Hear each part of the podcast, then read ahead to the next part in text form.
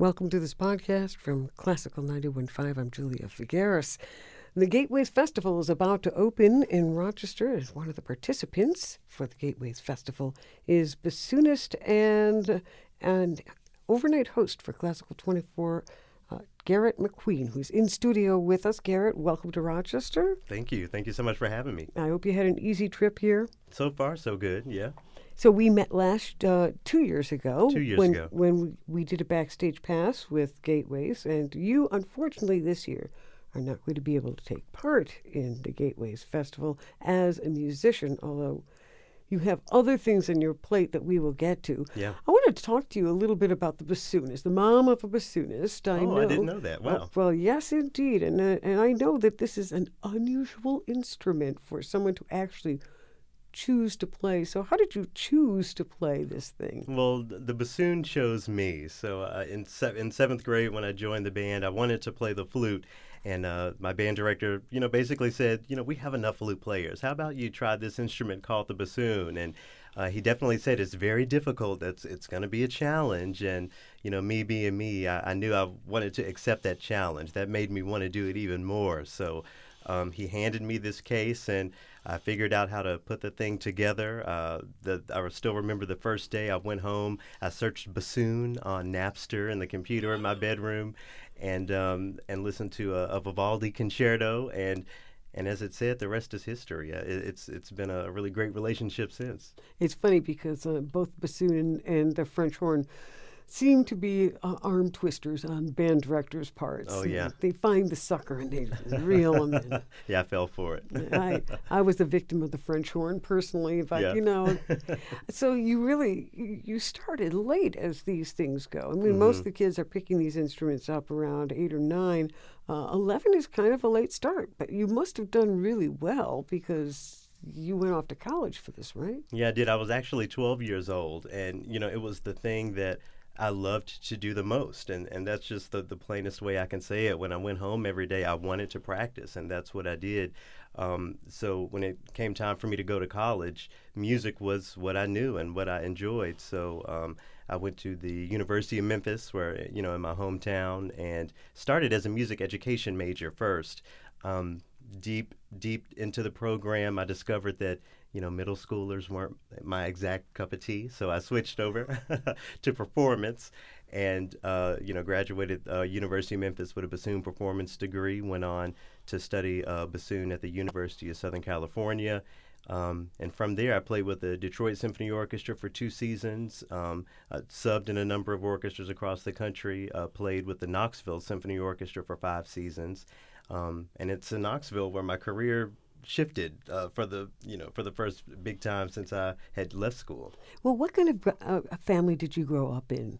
Uh, I can't imagine that you had any bassoonists in your family. No bassoonists in my family. No, I'm, I'm the oldest of six, the the only musician, not the only artist, but but the only musician.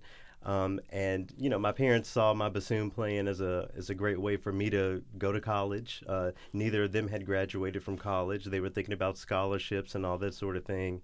Um, and it and it did end up being my ticket. And, and and I'll say, you know, they even doubted whether or not I would stick with it uh, as a kid, but uh, I didn't see any other path for me. And and yeah, it, it all worked out. I'm very thankful. Now, clearly, they didn't understand that if a kid actually wants to practice, this Yeah. is this is a go. yeah, yeah. But but and, and you know it also speaks to um, access to information when it comes to classical music and when it comes to instrumental music. Uh, my parents just didn't understand. Uh, what a career like that could look like, and honestly, neither did I. I, I just kind of rode the wave uh, in, until it worked out, and um, and and and yeah, it's it's it's incredible when I think back to my path because you know, every decision that was very important, I just happened to make the right one. I happened to be at the right audition, or you know, I happened to to practice hard enough the the night before wherever I was, and and uh, yeah, it's it's it's really incredible. It's a you know, it's it's been a bumpy road. It hasn't been completely smooth, but um, I've had it better than a than a lot of people. So I'm I'm nothing but grateful. So you you did, as you mentioned, take this little turn when you were in Knoxville, and you became an announcer. So what was it about you, the professional bassoon guy in the orchestra? Why did you th- think maybe radio? You would give radio a shot? Yeah, uh, I always kind of thought it would be fun, kind of cool to get into radio. And when the opportunity came at uh, WUOT in Knoxville, uh, I definitely, you know, ju- jumped on the opportunity.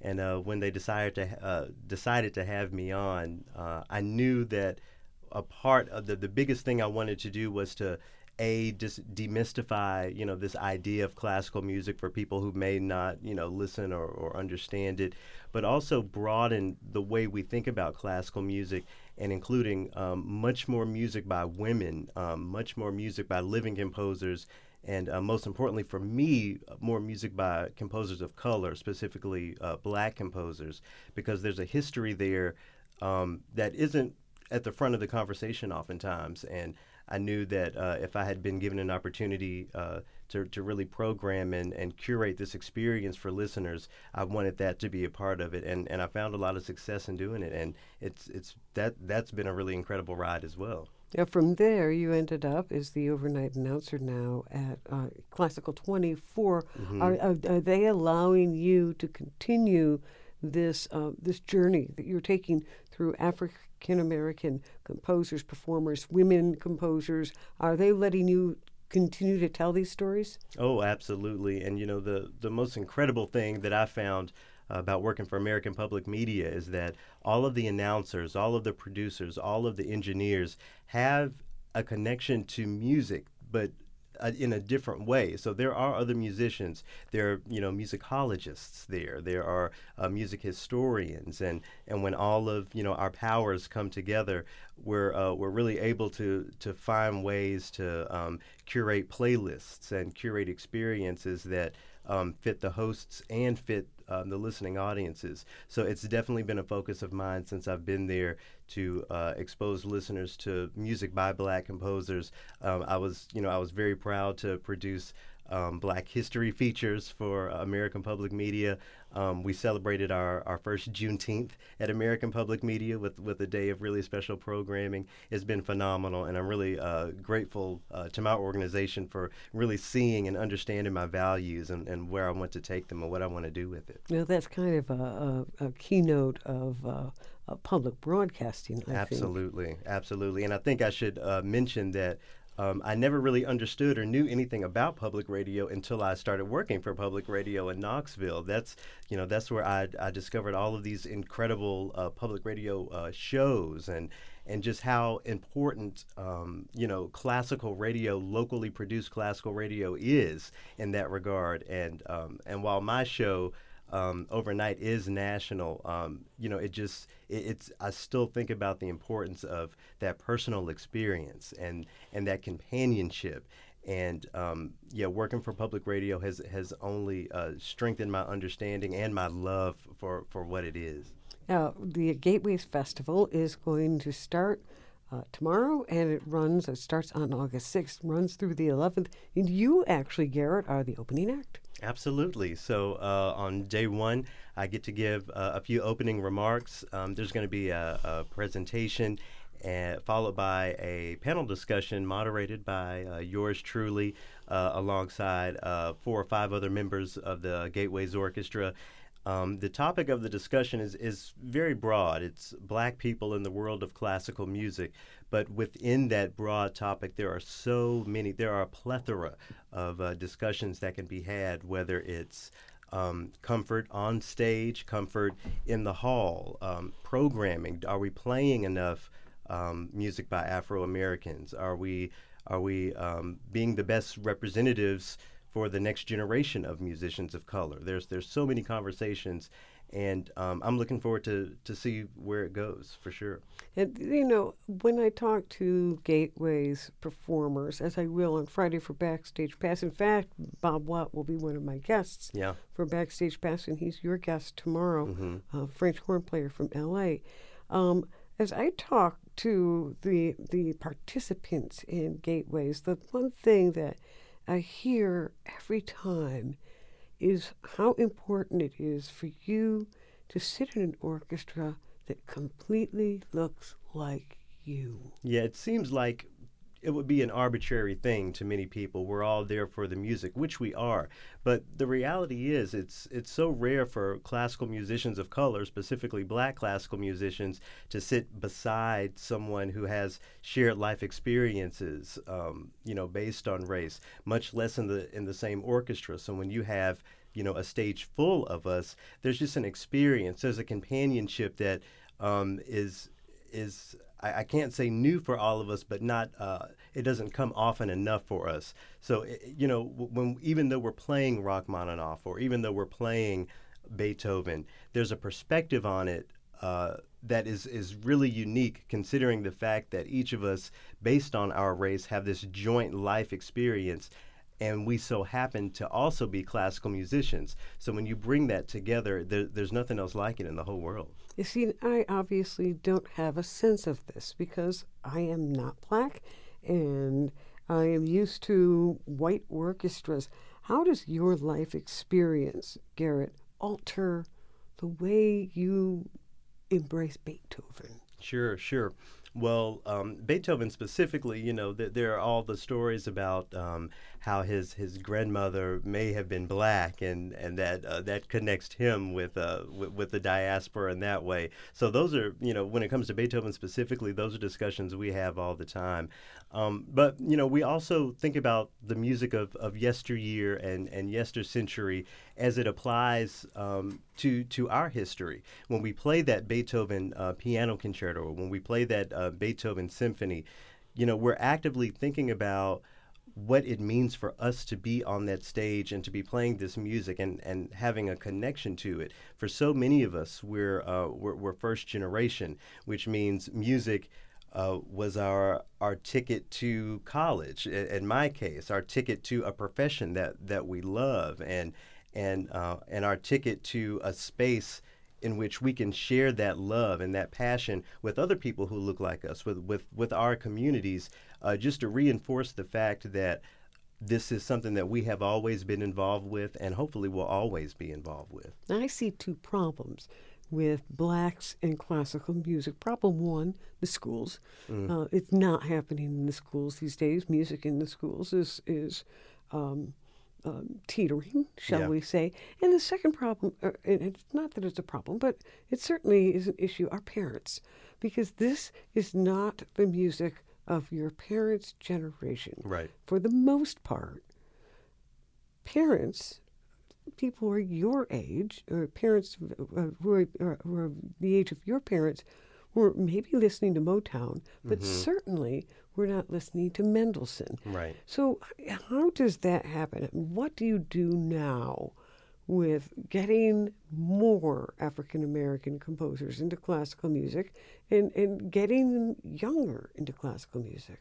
I'll tell a, a quick story. You mentioned Motown. So, um, by the time I was getting okay with bassoon my first year, I began to you know listen to the music that my parents listened to specifically my grandparents and hearing the the sort of instrumental or, or, or orchestral qualities of the music so I came across a little tune by Smokey Robinson called "Tears of a Clown" and instantly heard a bassoon. And when I was when I learned how to play that little ditty, you know, my, my parents would come in my room and and and see a connection there for me and a connection there for them. So you know, the the world of classical music and the world of instrumental music isn't so foreign. It's just the conversation has uh, ha- has been overlooked, and and we haven't been. Um, you know, a, as a people and, and race aside, just just across the board, we haven't really acknowledged how instrumental music actually applies to our lives. So, um, so speaking from my perspective a, as a black person,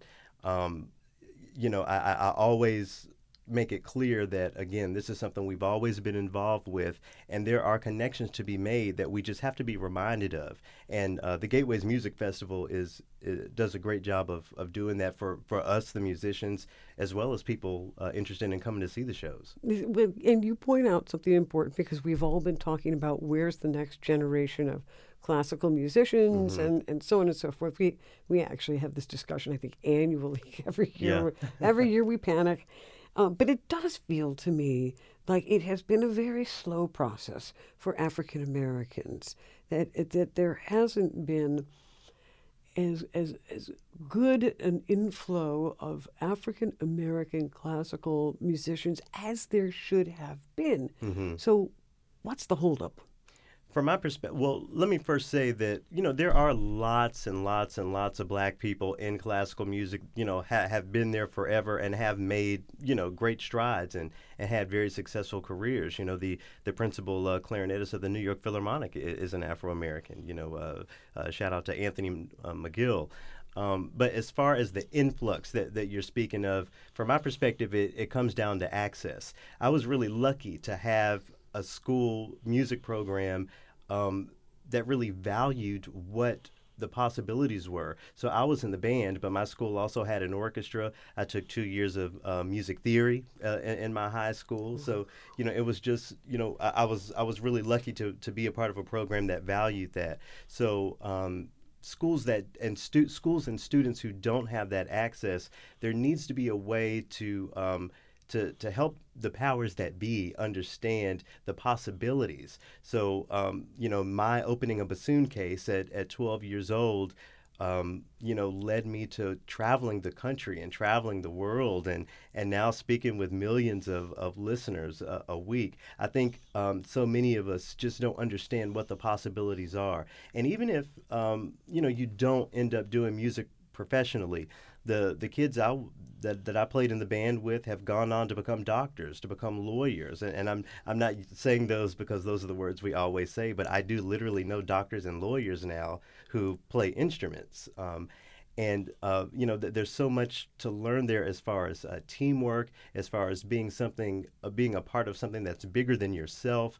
Um, you know, discipline, going home and practicing, understanding your part in a whole. There's so many lessons that can be learned through a, a, really effective music program, and we need to revisit what some of those lessons are so that A, we aren't pigeonholing music education into, well, these people want to grow up to, to play in an orchestra, you know, but we also need to revisit those conversations because music makes you smarter, music makes you more compassionate, music um, touches on your emotional intelligence. There, there's there's so much there. There's a plethora of things that a great music education will do for you, and we have to uh, do a better job of of reminding administrations and and and people who deal with budgets, you know, of of those stories and what's again what's possible with a great music education. I know you're giving opening remarks. So, what's on your chest? We, you know, let's say somebody can't get there at three o'clock at Hatch Recital Hall, isn't mm-hmm. it? uh, tomorrow on, on, on the 6th. I mean, what do you want to get off your chest when you walk out on that stage and you and you begin to talk to the community that is in part gateways and in part people visiting gateways? Mm-hmm. What has to be heard? I'm, I'm shaping the panel discussion and my opening remarks um, around Bob Watt's book, uh, Black Horn. It's, it's a really phenomenal book. As I read his book, all I saw was taking advantage and making the most of opportunity. Every single musician, you know, dis- despite your color, despite who you play with, d- dis- despite the career path you take, we are all products of uh, a very, um, you know, uh, of opportunity in, in, a lucky way. I consider myself very lucky when I think about some of the things I've been able to do. So um, the the big point that I think I want to make tomorrow, and I'm going to sleep on it, but the big point I think I want to make is that we have to take advantage of those opportunities. So what does that mean for musicians um, of the Gateways Orchestra? We have to make sure that we're we're talking about it. We have to make sure that people know what this orchestra is, what this festival is, and why it is, and how it is, and how it can grow. It's up to each and every one of us to make sure that happens. For people who aren't directly involved with the um, with the Gateways Festival, there's opportunity there as well. Knowing about it, having um, a connection to, to classical music that happens here in Rochester is something that shouldn't be taken for granted. You know, uh, everyone has to uh, tell their family, tell people they uh, worship with, people they live with ab- about what classical music is, and um, and in the process, um, you know, th- this whole thing can can grow, and you know, the, the the bigger classical music grows, the big the bigger the music community grows, the uh, the uh, the better uh, of you know of a community we'll have. I think anyway. Oh, from give, giving you for two minutes a magic wand and you can fix anything you want. What is it that you are going to fix first, Garrett? With my magic wand, I would reshape programming when it comes to um, what orchestras play, when it comes to what folks like us air on the radio. There's so much music out there that um, is not Beethoven and Mozart and Bach, and I and I love them, especially Mozart. I really do. But um, but for so long, we've sort of overlooked a lot of these uh, pieces of music and some of these composers who have a story to tell that's a little different and that's a little more contemporary. So with my magic wand, I would make sure, you know, not an hour of radio programming, not not a single orchestra concert happens without some music by a woman composer, a composer who's alive, or um, a composer of color, because we have to we have to make sure those stories are told as well. I love the um, you know the old dead European white men. Um, we've heard from them a lot, and, and, and it's time to, to, to broaden who we hear from. Garrett McQueen, I am so happy that you were able to come in and chat with me today. Oh, it's been my pleasure. Garrett McQueen is the overnight host at Classical 24. He is a bassoonist and he is our guest today on this podcast. If you would like to find out more about the Gateways Music Festival, you can do so online and our website, classical915.org. I'm Julia Figueras. This podcast is a production of WXXI Public Broadcasting.